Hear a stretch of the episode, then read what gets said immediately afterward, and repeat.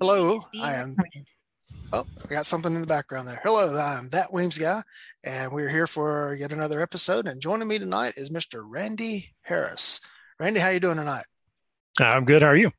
I am rolling, to quote the uh, the Val Kilmer character. So, so we are going to discuss in part tonight running small guns such as the Glock 27 or Glock 26. And the reason we're going to talk to you about that is because you just won an IDPA state championship in the backup gun division. So tell us all about that. Uh, yeah, that's true. I just won the uh, Tennessee State Championship in the backup gun division uh, at the beginning of this month, and uh, kind of in the Chattanooga, Tennessee area. Um, I've missed that match the last three or four years because I was either training with Tom Givens or off doing vacation or something. That every year, the weekend that the match is there, I was like, it's in my town. I'm not even in town for it. So I finally got to it this year, and you know, fortunately, I shot well enough to take home some hardware. All right.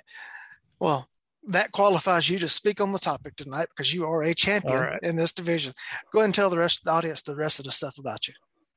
Um, just real quick, I started teaching handgun carry permit classes uh, back in about 1999. Uh, from 2005 to 2020, uh, I taught for Gabe Suarez of Suarez International.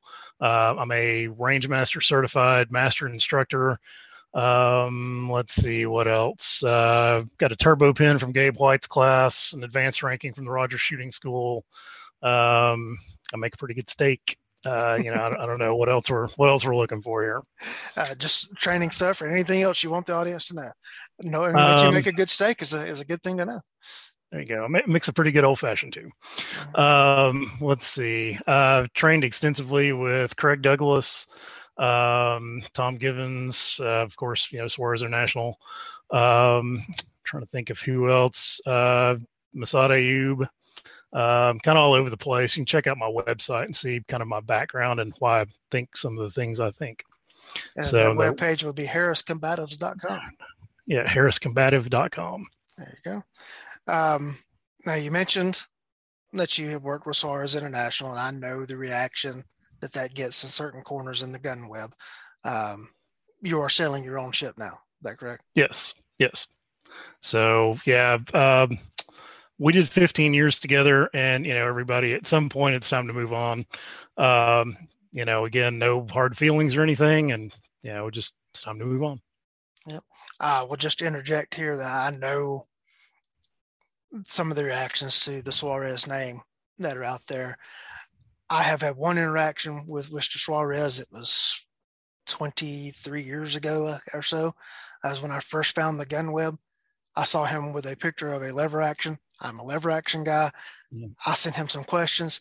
He responded very politely and gave me some valuable information. So for that, thank you, Mr. Suarez, if you hear that. And that's all I have to say on the subject. And the one time I asked him something, he helped. Yep. So there we go. That's how I choose to think about it. There you go. Right. Now you mentioned that you got uh, a turbo pin and you got the advanced ranger from Rogers. What gun were you shooting in this? Uh, both of those were a Glock 34, um, and if I remember correctly, probably about that time I was still carrying that um, as my you know everyday carry gun. Yes, some people carry real full size guns every day and not in a duty rig. So I am very jealous of your presentation technique. I have never been able to successfully master the single hand clearing of the garment when carrying strong side closed front garment. And you do it, and I just get, why can't I do that? And I always tend to get hung up on something. I'll go back and I'll watch that video I have uh, from your turbo pin run. It's like, how does he do that? And I run, try it, and it, and it still doesn't work.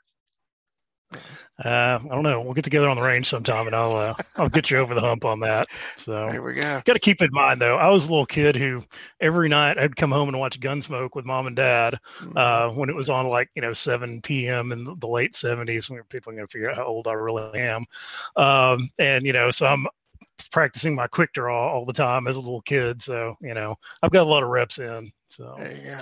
Every, every afternoon, Channel 13 out of Macon show Gunsmoke. Mm-hmm. There you go. I remember that. It would be Gunsmoke, and then it would be followed by uh, Andy Griffith show. Mm-hmm. Yep. All right. Now, when we were texting back and forth the other day discussing the show topic, You mentioned that you carried the Glock 33 and the Glock 27 extensively back during that era era that we often refer to as the assault weapons ban. Uh, for those that are unaware, there was a law in place from 1994 to 2004 on the federal level that uh, limited the sale of new magazines to 10 rounds in capacity. And it had a bunch of other stuff, well, cosmetic features with rifles that made no sense. Um,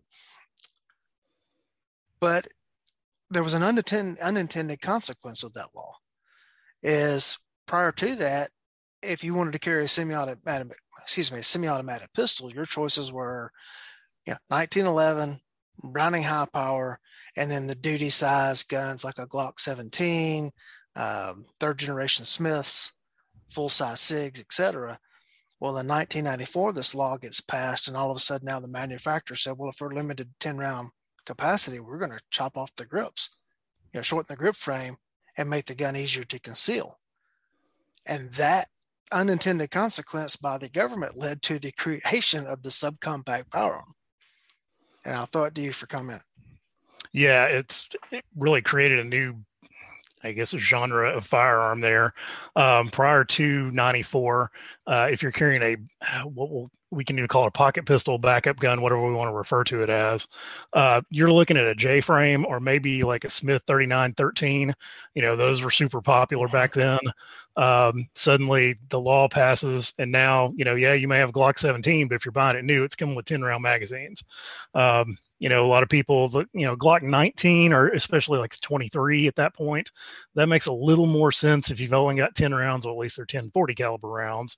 Um, so then in 96, Glock comes out, well, late 96, Glock comes out with a 26 and 27, and you've got 10 rounds in the nine millimeter in a gun that's about the same size overall as a J frame is. Um, and then in the 40 cal, uh, you've got a nine round magazine with one in the chamber. And then pretty quickly we figured out that the old style Glock plus twos that would add two rounds of nine millimeter to their magazines only add one round of 40. So you put that on there, you get a little pinky extension, and you've now got a 10 round mag. So 11 rounds of 40 in a gun that size, you know, that's made a lot of sense to a lot of people. Yep. And it was fully compliant with the law at the time. Yep. So, you know, no matter where you went, like like right now, if I were to go to, I don't know, for some reason to Massachusetts or something, you know, I'm not carrying the gun I normally carry. I'm gonna have to find something that's got, you know, reliable 10 round magazines. Um, so whereas back then, you know, if, if you're if you didn't have the high cap magazines already, um, you're going to be paying like eighty dollars for a Glock mag, you know, mm-hmm. for a standard capacity Glock magazine. And so uh, those guns came along at the right time um, to be very, very popular, and they're still popular now. I mean, there would be no. I honestly don't think there would be a uh, M&P Shield, uh, especially like the Shield Plus, um, and like the Hellcat, you know, that kind of stuff, if we hadn't had the assault weapon ban back in the day. So. Yeah. Yeah, the very first centerfire handgun that I ever bought was a Glock 27. And uh, I was in the police academy and I knew that the agency was issuing 40. And so I went mm-hmm. looking for a small gun and, and, and 40, thinking I would carry it as a backup gun, not knowing that the agency had a policy that uh, didn't allow backup guns. Um, mm-hmm. So I bought this Glock 27, and it's what I carried off duty until the the sun, you know, excuse me, the assault weapons ban sunsetted right. in 2004, and I could get 15 round mags for a Glock 19. Right. And um, so I carried that Glock 27 for a long time, and I carried it just as you described. I had the Pearce uh, plus two on there, which added one round to 40, mm-hmm. which gave me a 10 plus one gun, and right. it was passable for the skill level I had at, at the time. Um, right. I found myself not carrying it ever. And I had a, I, I cashed in a GSSF certificate at some point in time when I was 26. And I found myself never carrying them once the assault weapons ban sunsetted because mm. I was carrying the 19 all the time and I ended up trading both of the 26 and the 27 away. Um, it's funny that the 27, um, a good friend of mine had a 27 that he had some sentimental attachment to. And he had a friend, he had a, another friend that was trying to buy it from him or trade him something for it. And so I gave him my 27 to trade to that guy, and he gave me something else back in, in, mm-hmm. I think another 27 that he had no sentimental value in, and I sold that. All right. Okay. How how things work in the gun world. Yeah. Yep. Uh, um, I remember speaking of the assault weapons ban, um, the day the law sunsetted, and folks, mm-hmm. that is called a sunset provision. That's why I'm calling it. That's when a law is passed with an expiration date that the law ceases to be a law unless the legislative body renews it. A political science professor coming out at me.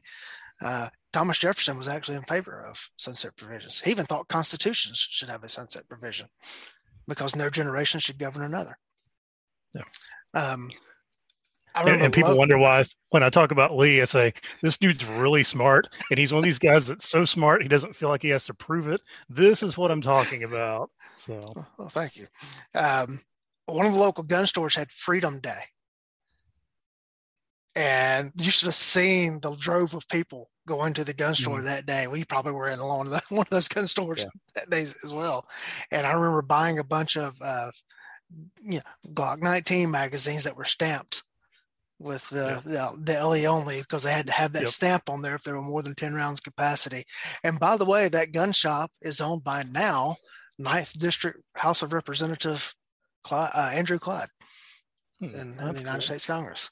Um, yeah, he's finishing up his first term, and I think he's running for election. Okay, so well, that's cool.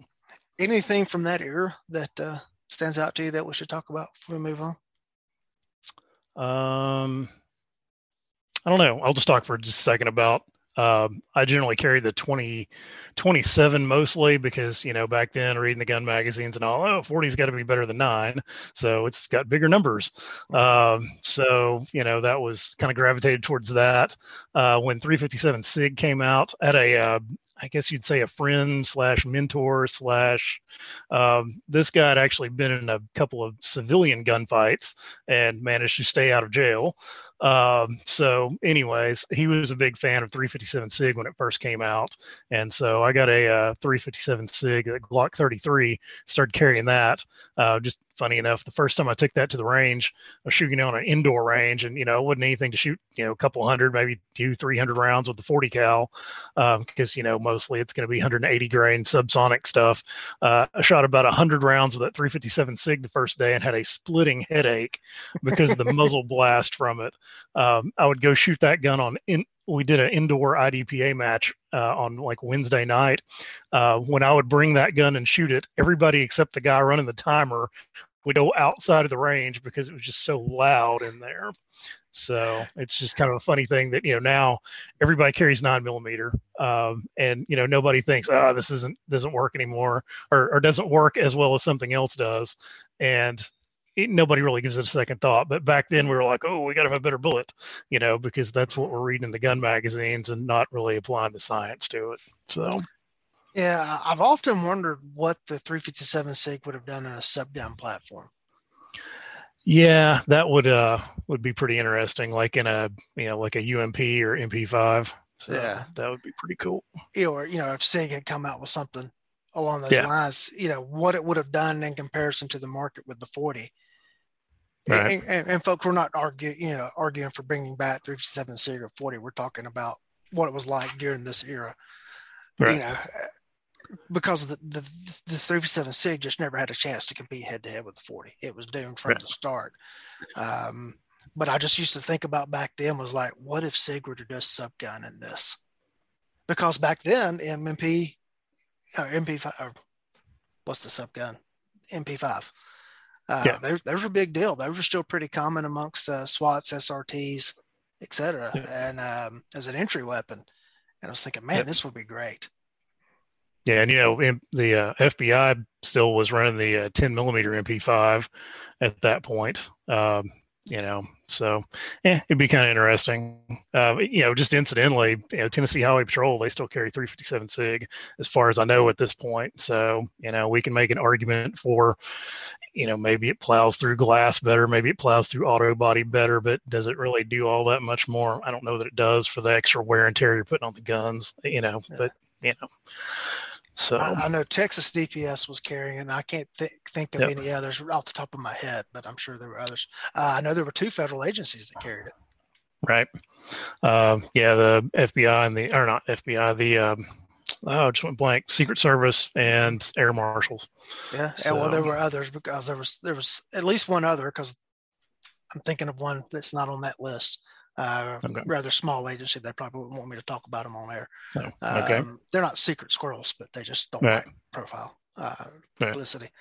Um, so let me get my phone open back up so I can see my notes. Um, let's talk about differences in performances, and, and I wanted to talk to you specifically about this in the topic because you're a guy who has shot at a very high level with the Glock 34, but you're also a champion with the Glock 26 or that size gun. You shooting at 26 or 27? Yes. yeah, 26. 26. So if you won a state championship shooting at 26, but you've also won a turbo pin and an advanced rating at Rogers shooting at 34. Uh, so you're a guy that's going to be able to tell me specifically what the differences are, not just guess at something. Right. Um, okay, so little story on that. In about 2005, maybe 2004, I think it was late 2004. Um, at that point, I'm still carrying a 357 SIG Glock 33 as my, you know, everyday carry gun, um, and then I am shooting matches with a Glock 34. So that means I've got to put in training time on both of those, which they're not exactly the same. They're similar, but they're not the same. Mhm. I've got to buy different ammo for each one of them. Um, and I read this article in, I believe it was Gun World by Duane Thomas, talking about he had moved to carrying a Glock 34 as his everyday carry weapon. And I was like, huh, that's interesting. And so I start looking around at inside the waistband holsters for that. I'm like, hey, I can make this work. And at that point, it pretty much went from uh, you know that the the 26 27 truly went into backup gun status um, because if i can carry this bigger gun that i can shoot better i mean and it's not just i'm guessing i can shoot better it's empirical data I Mhm. shoot it better. I shoot it faster. Um, it's a lot easier to get a grip on quickly and get the gun out of the holster. Um, if I can do this as my carry gun, then why not? Um, so I would argue that it's probably about a 20% difference as far as performance between the two. Um, and I'm sure there are probably going to be people that say, oh, you really don't need that much performance to win a gunfight in the street. Well, that's fine. Little old ladies smoke people with J frames every day but I'd rather not rely on luck as my strategy. Uh, I would really rather have the best performance that I can have. Uh, so, yeah, the uh, and, and I was looking at this before we got on the air. Um, if you look at the IDPA classifier, you've got about an 18 point something or other uh, percent differences in what the like what the ranking for master is for uh, stock service pistol, which is what I shoot in you know most of the time in IDPA, um, versus what it is for backup gun. And I was like, well, yeah, that pretty much bears out my uh, my experience with that. So um, we're, we're going to say it's about a 20% difference, 18 to 20. Yeah, I've kind of given thought a few times to trying to develop a test that I could shoot empirically, determine, say, what the performance drop off is or gain is between certain you know, models of gun. And I'm sure you, you could take any series of drills and run it and get some math for that. But uh, you mentioned earlier finding a gun that ran reliably with 10 round mags for when you go to certain parts of the United States now. Uh, I own a Glock 48 specifically to have a 10 round gun for when I'm going to travel. Um, and you know, it's funny whenever any, anytime somebody sees the 48, they ask immediately, "Are you running the Shield magazines for that?"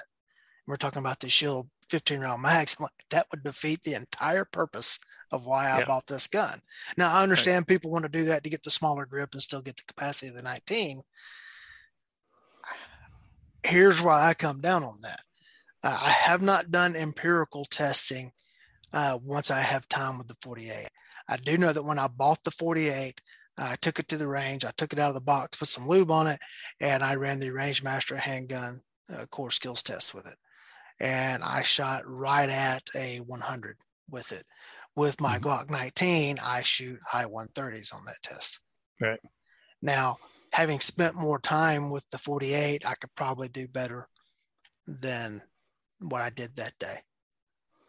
I think part of it's probably hand size. Yeah. Um, what we find is guys that are used to a double stack grip or just, you know, guys with bigger hands uh-huh. seem to have a little bit of a, I don't want to call it a problem with, yeah. um, but they seem to have a little bit of, um, I don't know, little drop off there with the those thinner gripped guns like the 43X. I've got a 43X. I, I, I like the gun. Um, I don't shoot it as well as I shoot the 34, but you know, it it serves a purpose, and that purpose is I'm going somewhere that I can only have 10 round mags. So. Yeah. Uh, the the grip being significantly thinner tends to throw off my grip, and I can't get my support mm-hmm. hand locked in on it. Uh, one difference between now and the day that I shot that initial test with it was I didn't have grip tape on the gun, and now I have a Talon grip on it. So I okay. think I would be able to lock in with the support hand better. And I feel like the 43X probably balances a little better than the 48 does. Mm. I went with the 48 because it gives me the same sight picture that I get with a 19. Right. I'm looking at the same link slide. I got the same sights on them, and I wanted to be as similar as I could. And uh, know, to the 19, which has been my primary carry gun for oh gosh, 20 something years now. Well, since right. since 2004, so 18 years. Right. Yeah. Yeah. Um, specifically on that 10 round mag, just to you know, as some he says circle back. Uh, just to circle back to that for a second. Uh, yes, Glock makes 10 round magazines for 19s and 17s. Uh, they just do not seem to be quite as reliable as the full size ma- or the standard capacity magazines do. Um, interestingly enough, I have a friend who is a retired Tennessee Highway, Highway Patrol officer, and he was going on a trip to New York, which you know he can carry under the Leosa uh, thing, but he didn't have any 10 round magazines for it. So he you know called me up at my day job and said, "Hey, I need some 10 round mags." I was like, "What in the world do you need that for?" He's like, "I'm going to New York." I was like, "Oh, bless you, sir. I'll get you some magazines." Uh, so again, that's a real thing for those of us that live in free America. If we have to go somewhere that's not, we have to kind of change our equipment around a little bit. Yeah, I was in New Hampshire uh, with a mutual friend uh, for a class. Mm-hmm. Um, and we were going from one town in New Hampshire to another town in New Hampshire. I did not realize that the U.S. highway that we got on was going to dip into Massachusetts. Mm, okay. And it would dip down into Massachusetts, and the Google phone that you know I was using Google Maps, and every time we go to curve to the left, Google would say, Welcome to Massachusetts. And every time we curve back to the right, it'd be welcome to New Hampshire. Mm-hmm. it's like every time we curved to the left, I was a felon. Every time we curved mm-hmm. back to the right, I was okay. And uh, all of a sudden, the mutual friend starts uh, making very adamant statements about not wanting to be in Massachusetts. And I'm like, is he mm-hmm. cussing mm-hmm. at me or at my phone? I, I don't know. Mm-hmm. And uh, if you haven't guessed, everyone, that was Tom Givens.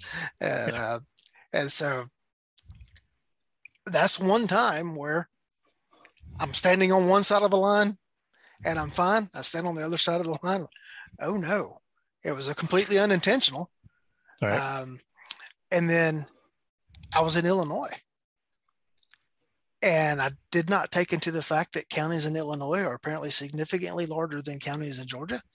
And I crossed into Cook County. And while Illinois does not have a magazine capacity limit, Cook County does. Cook County does. Yeah. uh oh. And yep. yeah, so that's why I went out and bought the 48. I actually got mine the day before they were released to the market. And um and specifically when I start traveling, if I'm leaving the southeast, I'm probably carrying the 48. All right. Just for that. Yep. That makes sense. Yeah, because you never know when you get on the airplane. Right. You don't know if it's going to get diverted Right. Yeah. Um, a mutual friend of ours had that recently. So yeah. I don't know how much uh, we want to talk about that. Yeah. But you, know, you say like, I was flying into Manchester, New Hampshire. That's 30 minutes from Boston. Hmm. What if the plane, yeah, it got diverted from Manchester to Boston? Right. Well, oops. Yeah. Yep. I didn't mean to do that. I've heard of people getting in trouble for that in New York. They were fine where they were originally going, but right. then all of a sudden they find themselves in, in LaGuardia and they're accidental felons. Right. That, that's just wrong. This is the United States. We, we shouldn't be dealing with that kind of thing. Um, so what specific techniques do you see that you have to employ running the small gun compared to the big guns? Um, the biggest, di- well, the two biggest differences I would say. Um, one is on the reloads, uh, what I call having tea with the queen. Uh, you got to get your pinky off the gun so that you can get the other gun uh, without it hanging up on your on your hand. And again, you know, I don't have the biggest hands in the world. Uh, you know, I've got some guys in class that I'm just like, wow, you know, this guy can probably, I don't know, pick up a I can pick up a basketball off the floor and palm it. You know, this guy can probably pick up a basketball and a half. And seeing those, you know, he's he's running a 19 that looks like it's a, you know, like it's a 26. Uh-huh. Uh, I don't know how those guys get those get the mag in the gun. Um, it's just it's that's the, the problematic area for me is getting the mag in the gun. Um, so I've got to kind of change my technique up a little bit with that.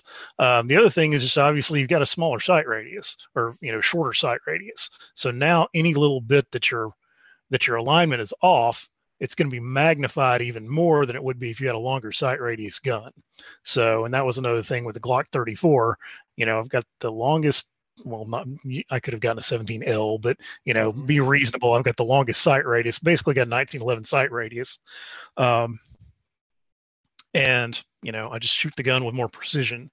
Uh, then you know, we can argue well, shorter barrels may be more accurate because they're stiffer, um, but we can't really argue that longer sight radius gives you more precision with it. You can see every little any little bit that you're off in the rear sight, you can see that uh, a lot better with a longer barrel than you can with a shorter barrel. So I may not realize that I'm a sixteenth of an inch off with the shorter gun, but that 20 yard target's going to tell me, yeah, I was off a little bit. So, so you yeah. got to slow down just a bit with the smaller gun to, especially on the on the longer shots. Yeah. Speaking of the magazine uh, exchange, well, one we could argue that that's a match thing, not really a string mm. thing. Yeah. Um, yeah. But what about clearing malfunctions? You run into the same problem. You've got a smaller handle to, to grip onto there with the slide, yes. Or um, if, if you got the big meaty hand that's covering up the bottom of the magazine, how do you tap the base plate? I know what right. Chuck Haggard's technique is, but I'd like to see if, if you've got something for us. Um, uh, basically, it's the same thing. Now, that's why I carry a Glock, so I don't have any malfunctions. Just kidding. um, somebody's gonna you're gonna get hate mail for that i'm sure. That'd be all right. Uh no basically it's just get the pinky off and you know smack the mag. So what, what does chuck do? Uh just put the slide in the support hand mm. grasp the slide release the strong hand and smack the bottom of the mag okay. with the strong hand and then get back on the gun with the strong hand and run. It's going to take more time but it's probably a more sure sure technique. Right. So and you know we can argue for for street purposes odds are overwhelming. You're not going to use more than the 10 rounds in your gun anyways. So, yeah. and if you keep, if you use decent ammo with good magazines, you know, not the ones that you've been dropping on pavement for the last 10 years, um, but you know, your actual carry mags that are treated a little, little nicer, um, and keep the gun relatively clean, you're probably not going to have any, and, and you grip the gun with enough grip to, you know, not allow it to malfunction. You're probably not going to have any malfunctions with your gun. Um, so that's that's just where I come down on that. Do you see more malfunctions with the smaller gun? Um, yes. Um, and part of that, uh, I think, may be because people's hands, you know, especially their support hand, they're maybe putting a little too much pressure on the slide uh, where they would be with a bigger gun. They might be putting that support hand thumb on the frame. Now they've got it riding on the slide and retarding its ability to come back and forth um, the way it's supposed to. Um, plus, just you know, not everything is the most reliable when you start cutting inches off of it. Uh, you know, I still argue that if you want a reliable 1911, get a five inch gun. So as as they start getting shorter, they start getting less reliable, and you know that's been my experience watching this stuff for the last 30 years. So. Now I noticed in watching the videos from your state match championship, you shot at a much more moderate pace than I've seen you run mm. in other events. Right. Um, uh, part of that's match strategy on that because for anybody that's not familiar with backup gun and IDPA, you're limited to six rounds total. That's not six plus one, that's six total. So you're basically shooting the revolver division with a smaller gun. Um, and if you uh, you know, what's one of the things that adds time to your match time? Reloads. So if you have to go to another reload, um, then you know because your shooting was sloppy or you know whatever, um, then that's going to add a bare minimum of the time that it takes you to reload plus the extra shots. Well, that can be pretty disastrous to your score. So I intentionally my my uh, strategy for shooting that match was shoot at a pace that I can guarantee um, as much as I can guarantee that I'm not going to be throwing up a bunch of minus threes. Um, keep it in the minus zero or the minus one. Shoot at the pace, so I can pretty well guarantee that, and don't shoot any more rounds than I absolutely have to, so that I don't have to go to that third reload. You can, if you're shooting any of the other divisions, except for revolver, obviously, you can carry two. You can only carry two magazines, but those magazines have ten rounds piece in them. Mm-hmm. So in backup gun, because you're limited to six, you can carry three magazines, but you don't want to have to go to that fourth one if you can at all keep from doing it. So that might explain why I was a little more, uh, uh, what's the word we look for? Slow. Uh, with, moderate. Than, moderate. Slower than, yeah, moderate. Yeah. Okay. A little more moderate than what you're used to used to seeing. So. So going back to the IDPA five by five classifier, since there's no reloads in that, or is your pace much more similar to what you would run with the full size gun? Um, to be honest with you, I didn't have to. Sh- I've been doing this long enough that um, I had a master classification before that came out, okay. um, and there actually is one reload in the five by five one. Yeah, uh, you got your so. Um, but yeah, I, on that, yeah, I'd probably shoot that faster than what I was shooting the uh, the stages in the state match at. You know, it's kind of like uh, like Gabe White talks about, you know, the there's a difference between what you do in practice uh, and what you do when there's actually something on the line. Um, and he says that you know it's like a 25% uh, slowdown that he sees sometimes in some of the drills, simply because now it's now it's important and people are focusing intently on putting the bullets where they need to go. Well, I would say, yeah, I kind of wanted to win that match, so I was like, yeah, I'm mm-hmm. gonna try real hard to keep them all right in the middle. So. Uh, well, you mentioned there's an 18% difference between, say, stock service pistol and backup gun on the mm-hmm. five by five classifier. Uh, do you know what the difference is on the traditional classifier? It's about the same too. I mean, you, you look at the numbers on both of them, um, and it's it's 18 point something or other.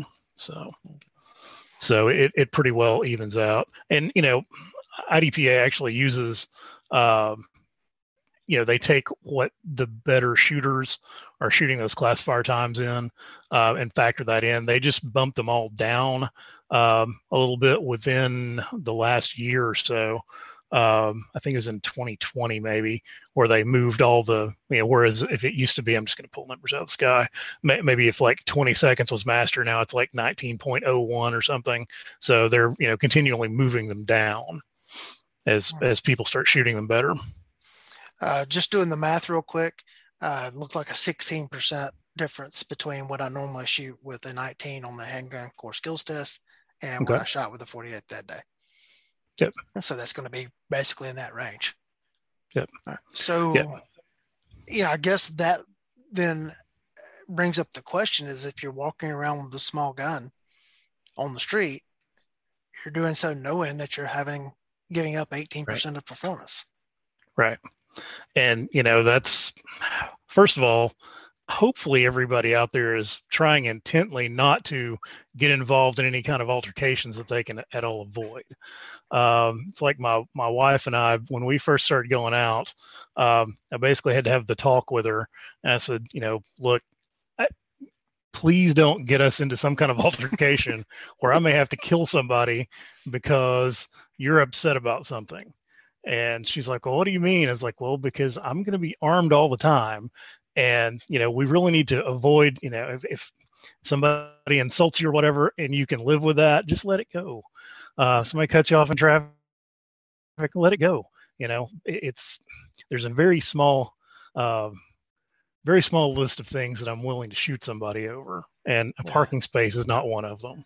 So if we if we pay attention to what's going on and you know you just kind of let stuff roll off your back if at all possible, um, then you know, hopefully we're not getting into these situations to begin with. But if we do get into them, yes, you're starting out uh, at a bit of a disadvantage uh, from what you would be with the bigger gun. So it's just something to be to be aware of. So it's amazing how often the parking space comes down to being an issue that leads yeah. to a violent confrontation. Uh, yeah, there was. There's been one with just in the last few days that saw the video on uh, on the evil Facebook. Uh, so it's uh, I I don't get it. So, but yeah, you know. Uh, that's one when I go to any kind of you know something like a box store or a mall type setting. I just go park somewhere where nobody else wants to park. Right. I'll just walk further. It, it's yep. fine. Uh, yep you know, I tend to go to the furthest extremes on one side or the other of the parking lot and back away. And it lets me see the entire parking lot as I approach the store. It lets me be on right. one side. So people can typically only approach me from one direction.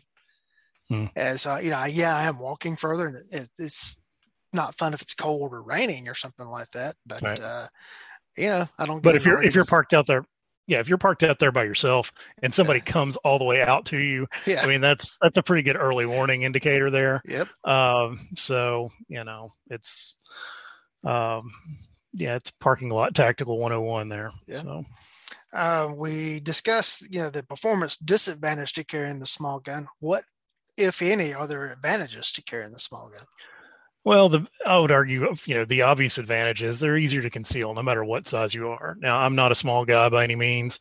Um, I'm about six feet tall, um, uh, north of 250. Um, so I don't really have a problem concealing a bigger gun. Um, but when I was, you know, 170 pounds, uh, it was a whole lot easier to conceal a 26 than it was to conceal a 17. So something like that um, especially if you're wearing an outside the waistband holster. Not everybody can make the inside the waistband holster work for them. I get it. Some people are, you know, more worried about their comfort than I am. Um, but you know, with the smaller gun, it's easier to to keep that hidden in an outside the waistband holster. Um, and you know, it's always the gun that you've got on you is much better than the better gun that may be at home and safe. So that would be that would be what I would see as the advantage for it. All right. Uh, our mutual friend, John Hearn, sent a question, but he has not yet oh, followed oh, no. up for our clarification of what his context was. And he wanted you to discuss dry practicing manipulations before doing live fire. My guess is he may be talking about in class.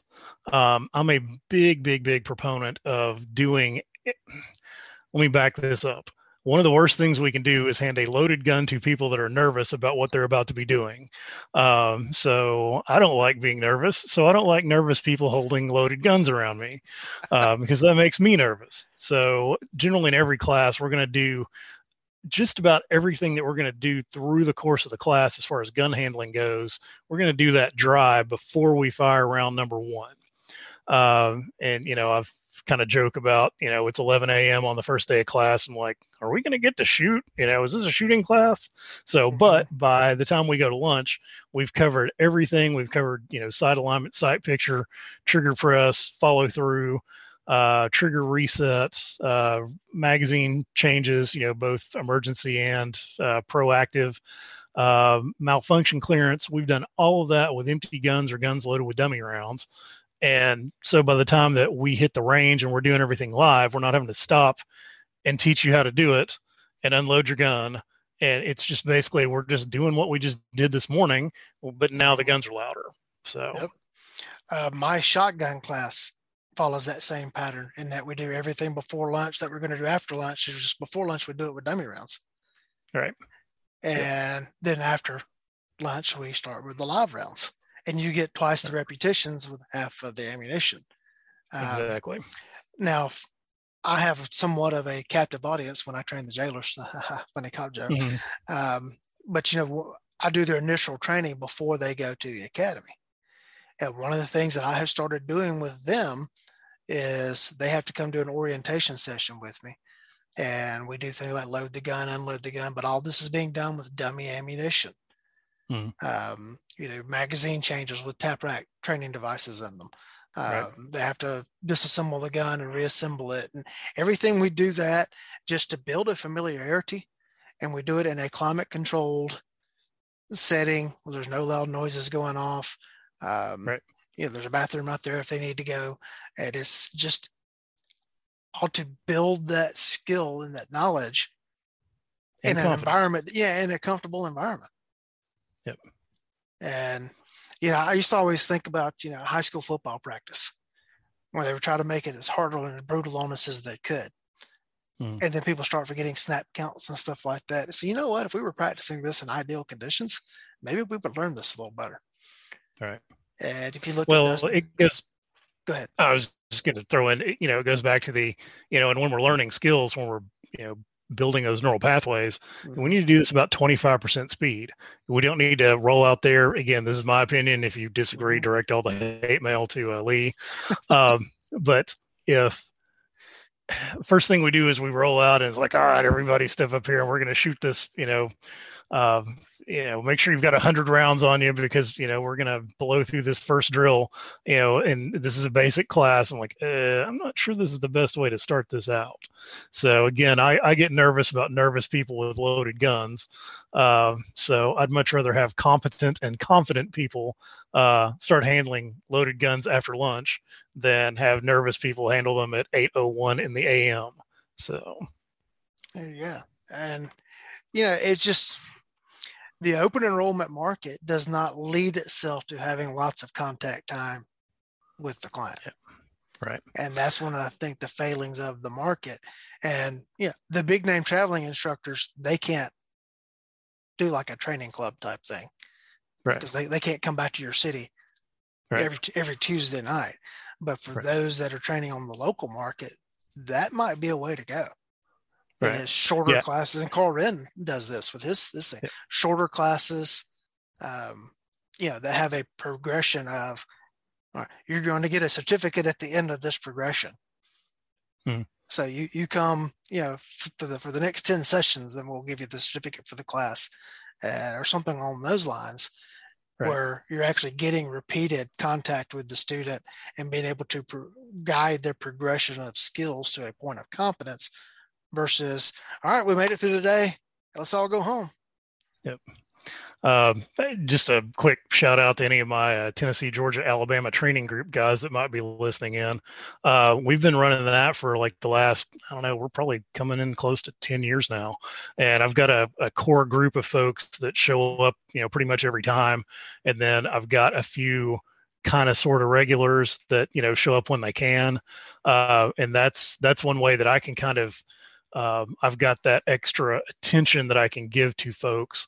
Uh, you know, we'll just come in and like this this week might be shooting on the move, or like this week might be uh, you know, pocket pistols, you know, and, and, in fact, I throw those out there on May 7th for those of you in the Chattanooga area. Uh, our next one's coming up. Uh, we use a private range about 35 minutes southwest of Chattanooga. Uh, we're actually doing pocket pistols on May the 7th. And then for those of you in the kind of Knoxville or Oak Ridge area in Tennessee, uh, we're doing uh, shooting on the move at the Windrock shooting range up there right after the backup gun match that morning. So if anybody's interested, uh, check out the website, shoot me an email, come on out, we'll have a good time. Um, but you know that way we can, you know, we do these things are like six hours, and we normally charge like eighty dollars for it. So it's you know it, it's affordable. It doesn't use up a whole lot of ammo, um, and it's a way to essentially stay in the game. You're not taking, you know, Hearn always talks about the guy who takes the one class it shoots 3,000 rounds over the course of the week and then doesn't do anything with it for the next year, he's in worse shape than the guy who has taken three or four one day classes over the course of the year and has shot half as much ammo, but has done 10 times as much dry work.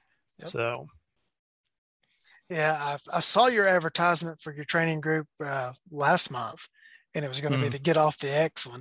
And right. I just I wanted to get out of the house that weekend and everything's like, you know, that's not too long of a drive. I'll, I'll ride up there for that. And just mm before I went to bed on Friday night, I looked at the weather and saw 38 degrees and raining. It's like, oh, yeah. you know, four hours in the truck to go do four yep. hours on the range and then four hours back when I'm soaking wet. I don't know. I don't think so. And when I got uh, up, let's go ahead. I was gonna say I'll give you a pass for that one. So it was uh, it was pretty miserable there for a bit. So. Yeah, because I got up on Saturday morning and I turned on my computer and opened up Facebook. The very first thing in the feed was Brasstown Bald. For those that aren't familiar, that's the highest point in Georgia, which is where I would have to driven right by to get to where you were. Uh, was mm-hmm. closing down early because of snow. So snow in April in Georgia. I'm like, I made a wise choice.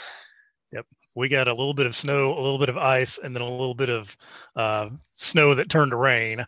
So it was uh, it was it was a little unpleasant. So, but you know, it's you never know when something's going to happen, and you know, frankly, it's just one of those. Um, it, we say it builds character, but it also builds inner strength. So you're kind of like, well, I've done this before. I've done this in crappy conditions. I can do this. So. If we could go back to the dry practice uh, thread for just a second, yeah what is your ratio of dry practice to live fire in your own training regimen? I'd say 80 20 on dry to live. So, you know, I kind of joke around about I may be the best shooter in the world who shoots as little live ammo as I do. Uh, simply because you know people think oh you're an instructor you must shoot all the time no not really i demo drills you know i'll step up i'll show you know i'll, I'll demo this drill for you and then i'll watch you shoot a whole lot uh-huh. so that's that's really uh how that works out so um what i can do every day I can do dry work every day. It doesn't matter what the weather's doing. Uh, back to the, you know, getting ready for Gabe White's class. Um, when I was I went to that in October, uh, at the end of October in 2018. And so, you know, the time had already changed. So by the time I was getting home from work, it's already dark outside. So for the month beforehand, I was not able to go to the range uh, to practice any before that. But I had a pretty, you know, regimented dry fire uh, regimen uh, that I did every day, and I was doing 15 minutes of dry fire three times a day, uh, just to get you know stay on task and, and be ready for that class. Um, and you know it apparently worked out pretty well for me. So. Could you describe what you do in those sessions? Uh, no, it's super secret, and you have to pay to get that info. No, I'm just kidding. Um, getting ready specifically for that class, I was just basically running through the the uh, the test. Uh, set my timer, uh, set the timer with where I wanted it to be, um, you know, which was a, a, few percentage points faster than what the the turbo pin uh, times were, and just ran that. Um, I, again, direct the hate mail to Lee on this. Mm-hmm. Uh, I've got a, a uh, Glock 17R the uh, trigger resetting one. So I use that for dry work. Uh, so well, yeah, the, it's not exactly the same feel as the trigger in my Glock 34, but I can get multi-round dry fire with it without having to do the old stick a rubber band in the in the ejection port to to get my trigger to you know work more than once. So those of you that may not be familiar with that, little, little secret here on dry work, you'll take a rubber band and fold it over, or if you just want to clip part of it off, uh, open your ejection port, stick that in so that it won't close up all the way. And now your trigger will continue to move back and forth. Um, it won't actually click and, you know, let the firing pin go forward. Uh, you can do that and get multi-round dry fire trigger presses. So. All right, and if I remember correctly, you were turbo pin winner number eight. Yes. Yeah. John Hearn was seven and I was eight. So. Well, see, that just means we have to say nice things about Hearn, so we weren't even going to discuss well, that. Well, okay. This is your show, so. nah, I, I, like to say nice things about John because it makes the mean things I say hurt him so much more. No, there you go. And uh, oh, young David Cagle swung for the fences and like really came after John this week, and it was just a beautiful thing to behold. And it's just didn't know that, that such a young guy could be full of so much venom. Uh, I'll, I'll, have to hear that one. So. Uh, I posted the link to this this past week's episode, which John was on the show, and he's like, you know, the Make a Wish Foundation folks said you only had to have him on one time, right?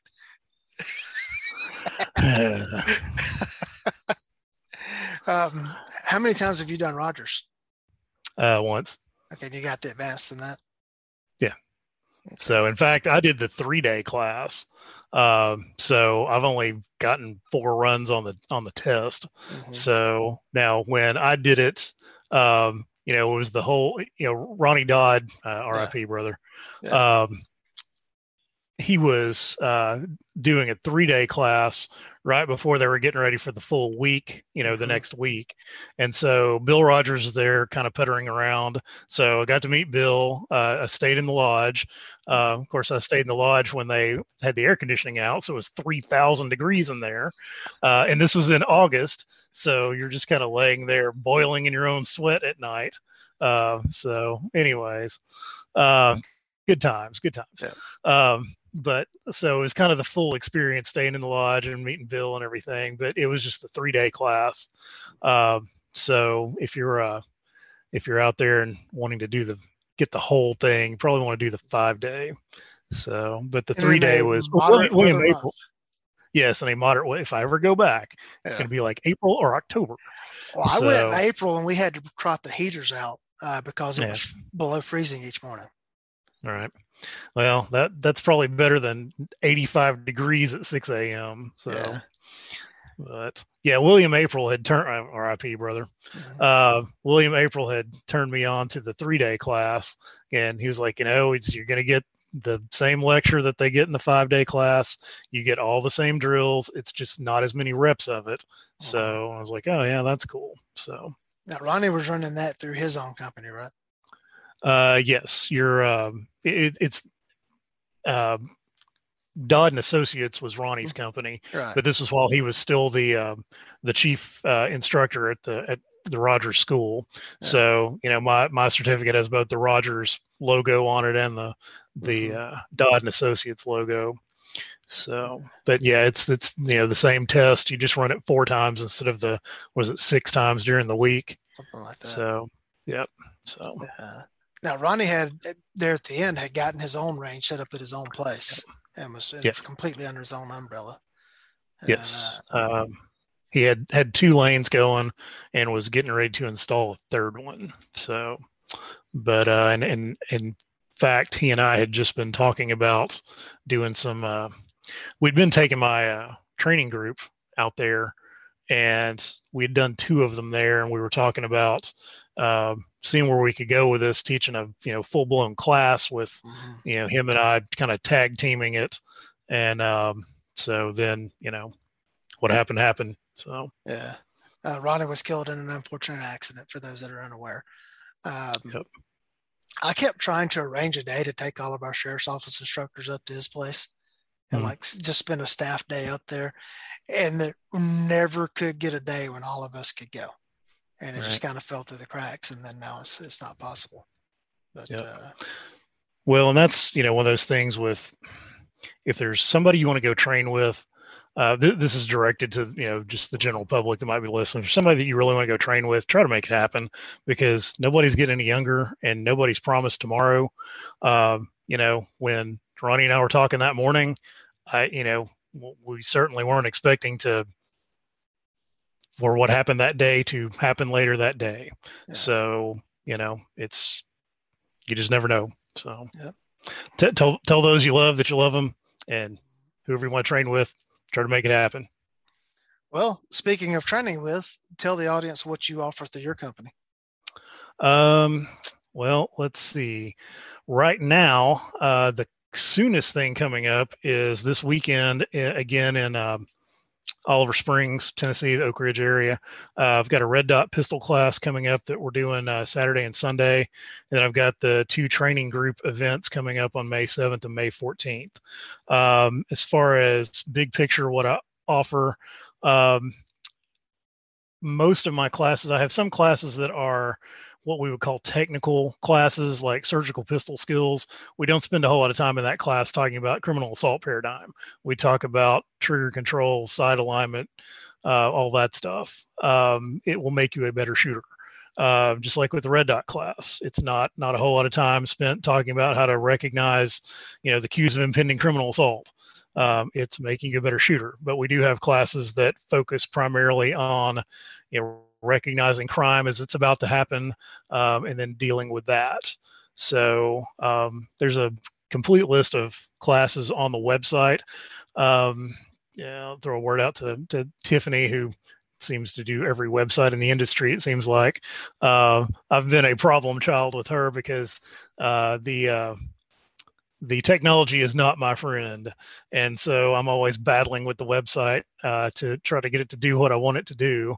Uh, so my calendar is not exactly the most functional, uh, but you can always shoot me an email about stuff that's if you have a question about anything that's coming up. And I'm hoping to get pretty much the rest of the year filled in by the end of May.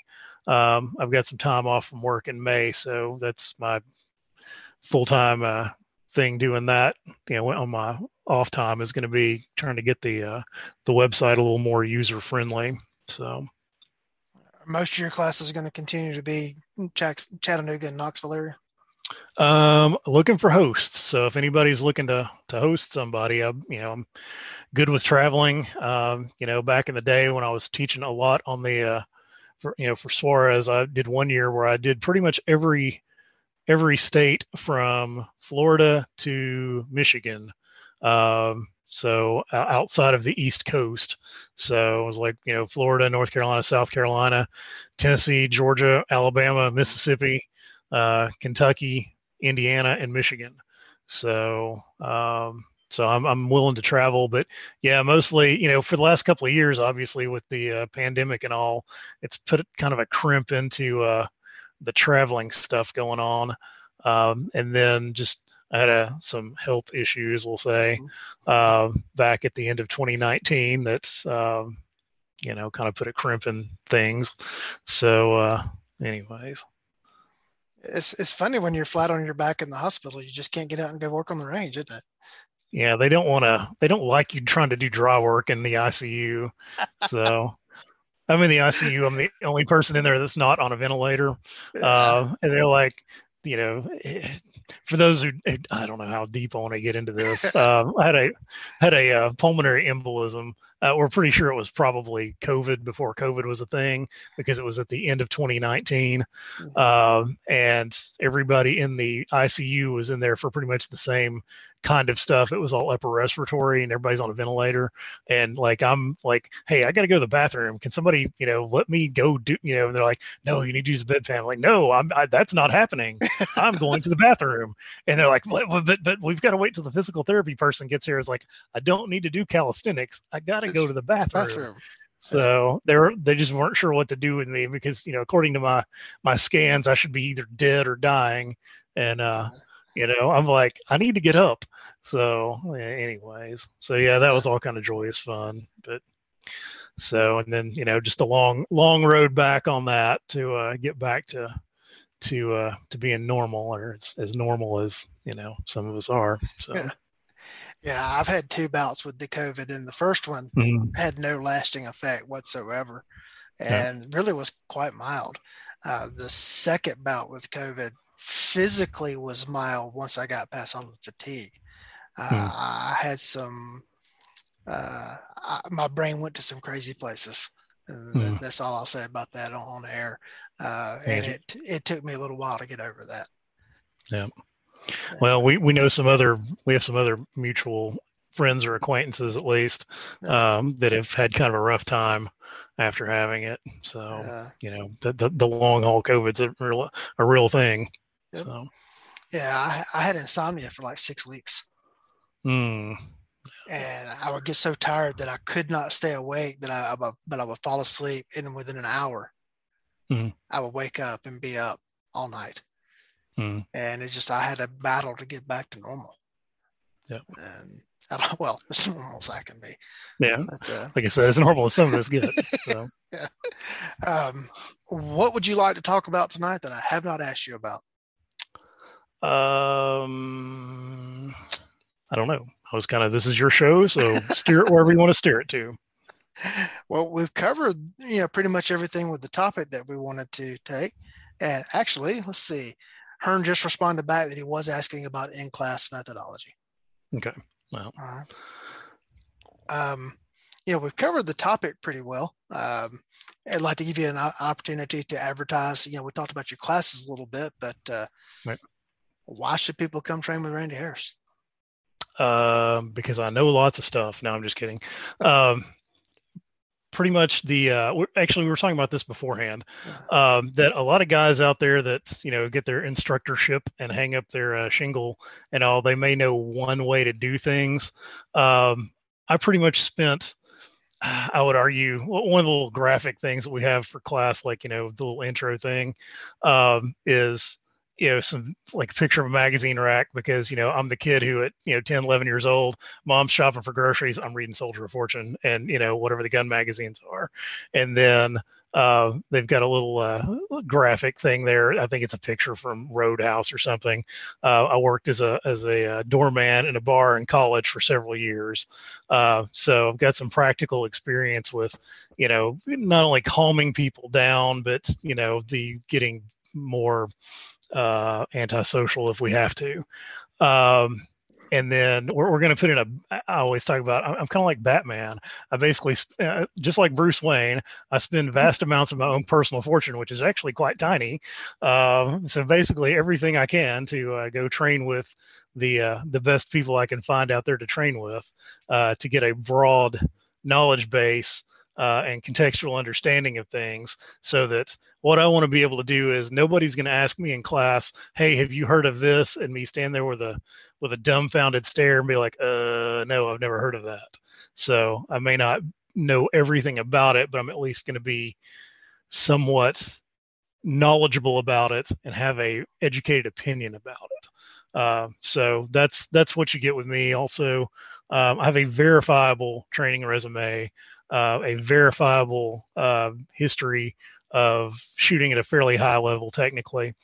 Um, so not only can I teach you how to shoot, I can teach you when to shoot, when not to shoot, and hopefully how to keep from having to shoot. Um, that's the biggest thing. Uh, I got a text. I was actually teaching a class and got a text one day uh, from a student who said, "Your training saved my life last night, or at least a lengthy or at least kept me from a lengthy hospital stay. And I was like, ooh, let me get back to you later on that.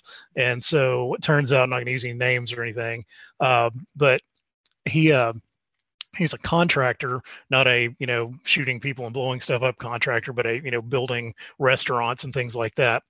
And uh, he gets a call from his uh, foreman uh, late at night and he's like hey you need to get down here because you know i'm not sure what's going on but the workers are all spooked. Um, he was like okay that's weird. So he says you know i put on my sweater put my pistol on jumped in the truck drove down there and there's this one guy who's like he says, I don't know if he was like trying to get protection money or something from the workers because he didn't speak the same language that they do. You know, the the the my you know my student didn't, and uh, so he says, you know, I went up and kind of confronted him, and the dude lunges at me. Um, and he said, and I didn't realize it at the time, but he, you know, when it happened, but he had a box cutter in his hand. And so he said, I did exactly what, you know, you showed us in class. It was just like one more rep in class. And he said, you know, so I parried the the blow. We separated. I pulled the pistol out, said, I will shoot you if you don't drop that. And so he did, but somehow miraculously, by the time the cops got there, the box cutter had disappeared. And, you know, this is one of those, eh, we, you know, so they took the guy away. He says he did, he, you know, or, or ran him off. Mm-hmm. Um, he said, um, he said, then I noticed this, and he sent me a picture. There's a big cut in his sweater and he said, if I'd seen this last night, that guy would have gone to jail. And yeah. he said, but you know, I just want to tell you that it happened exactly the way you talk about it in class and the way that we did the drills. And I was like, well, the, you know, as Tom Givens says, we don't just make this stuff up. so, um, anyways. All right, Randy, it's always good to talk with you. Uh, well, before we go, okay. tell folks how they found you, your webpage, Facebook, all oh, that stuff. Uh, yeah, it's on uh on Facebook. You can get you know just my personal page uh, is Randy Harris, uh, and then the business page is Harris Combative uh, Strategies, and then the website is just harriscombative.com. So um, you and I need to talk about at some point. That's one other thing we could talk about real quick. Uh-huh. Uh, Lee and I have actually done a tag team class together. Uh, actually, the first time we met was at the uh, Rangemaster Tactical Conference in what was mm-hmm. that, like 2018, I think. Yeah, uh, one of the ones at Darcy. So yeah, so if you want to talk about that for a second. Uh, yeah, yeah, that's where we met. I'd heard your name before, but I'd never met you in person, and um, uh, we were in need of safety officers for that class. And so well, I'm not doing anything this hour. I'll, I'll go over and help. And so I got to stand on the range and see you teach there at that point. I liked what I saw. And uh, wasn't Michael Swisher? Yes. That good? Yeah, Mike Swisher was there. Yeah. Hey, Mike, how you doing? And Yeah. uh, Mike always watches the YouTube episode, so wave to Mike. He'll see you. See you wave. Hey, Mike. Uh, uh, we'll give him his shout out there.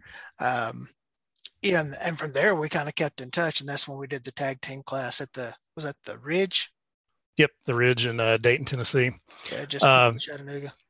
Yeah so you know stuff like that. You know we did uh lee did a was like four three and a half four hour lecture on stand your ground which for those of you who are not familiar you might think well that's just specific to standing your ground. No it's it's a there's a lot of material in there um and i still to this day uh can't believe that people think they can shoot people because somebody roughed up their dog. So people have this hard time with you know it's it's it's part of the family. No dude it's property so again, You- send the hate mail to Lee, not to me on the dog being property. Uh, So you notice that whenever that slide comes up, I know where it's at in the PowerPoint. I always move to an escape route before I put Mhm, that yeah. slide up on the on the thing. Uh, I got I was teaching that class to a just gun store audience at a large gun store in Metro Atlanta, and completely lost control of the class when I put Mhm. that slide up there. And I mean, it got hostile. mm, And like three sides later, they're trying to go back and argue, but it's my dog. And mm, yeah. and um, so I, I never put that slide up there anymore unless I am somewhere where I can leave the room if I have to. Right. And unfortunately, folks, uh, while I think more of my dog than I do most people, the dog is property under the law.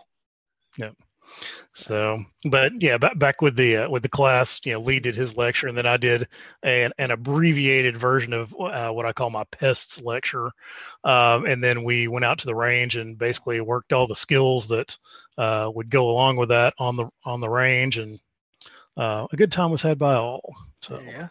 And uh, you and So- Hearne recently did a tag team, didn't you? Yeah, uh, we did. Um, I'm trying to think of what we called that. Everything you need to know, uh, or defending your life with a pistol. Everything you need to know and nothing you don't. Uh, something like that. So John did uh, a masterful job of cramming his eight-hour lecture. We basically did a one and a half day long class. Uh, we did a Friday evening and then a really long day on Saturday uh, that started about 9 a.m. and ended up about 11 p.m. Uh, because we did. Uh, you know his full eight hour lecture. Um, i had four hours in the morning on the range with the folks and then we came back and did uh, low light uh, that evening. Uh, so it was a long day but you know got a lot of got a lot of good work done so that's that's another class that i offer. I offer a low light class and it's not your typical you know we're gonna go clear this house or whatever because that's just not what most civilians are going to be doing. It's it's based around you know somebody approaching you out in public. So you're either going to have the flashlight in hand when it starts or you're not. You're probably not going to quick draw both your flashlight and your gun at the same time. Uh, so you can Doing also both u- at the same time would likely lead to problems. yes. So um, you uh you know can use your handheld flashlight uh, you know largely as a uh, pest deterrent uh, to a large degree. So you can also use it as an impact weapon. We cover that. Um, it's pretty much a full spectrum you know anything from shining the light at them and talking to them to you know smashing them in the beak with a hammer fist helper which is what i call the flashlight in your Mhm. in your hand uh, to accessing your pistol and you know getting to work with it. So There you go. Well, Randy, it is always good to talk with you, and I appreciate your insight on uh, on the topic tonight and the other stuff we discussed. So, any parting shot? Um, I don't know. Hearne. I don't know. I don't, I'd say something to Hearne, but I don't want to start a battle here. So there seems to be a anyway, theme. Yeah. So, anyways, love you, brother. So, Yeah. uh, yeah, no, that's uh, you know, anytime you want to have me back, I'll you know be glad to talk a little bit with you. So, All right. Well, thank you for coming on tonight. And again, it's always fun to chat with you. Uh, to the audience, uh, the numbers of the show are continuing to grow. And for, for the most part, you're following the rule of only sharing the link to the show with your smart friends. Um, so keep that in mind. If you're going to share the link to, with people, you, you must verify their intelligence before you do so. And um, yeah, uh, we know that your time is your most important asset. And thank you for choosing to spend it with us.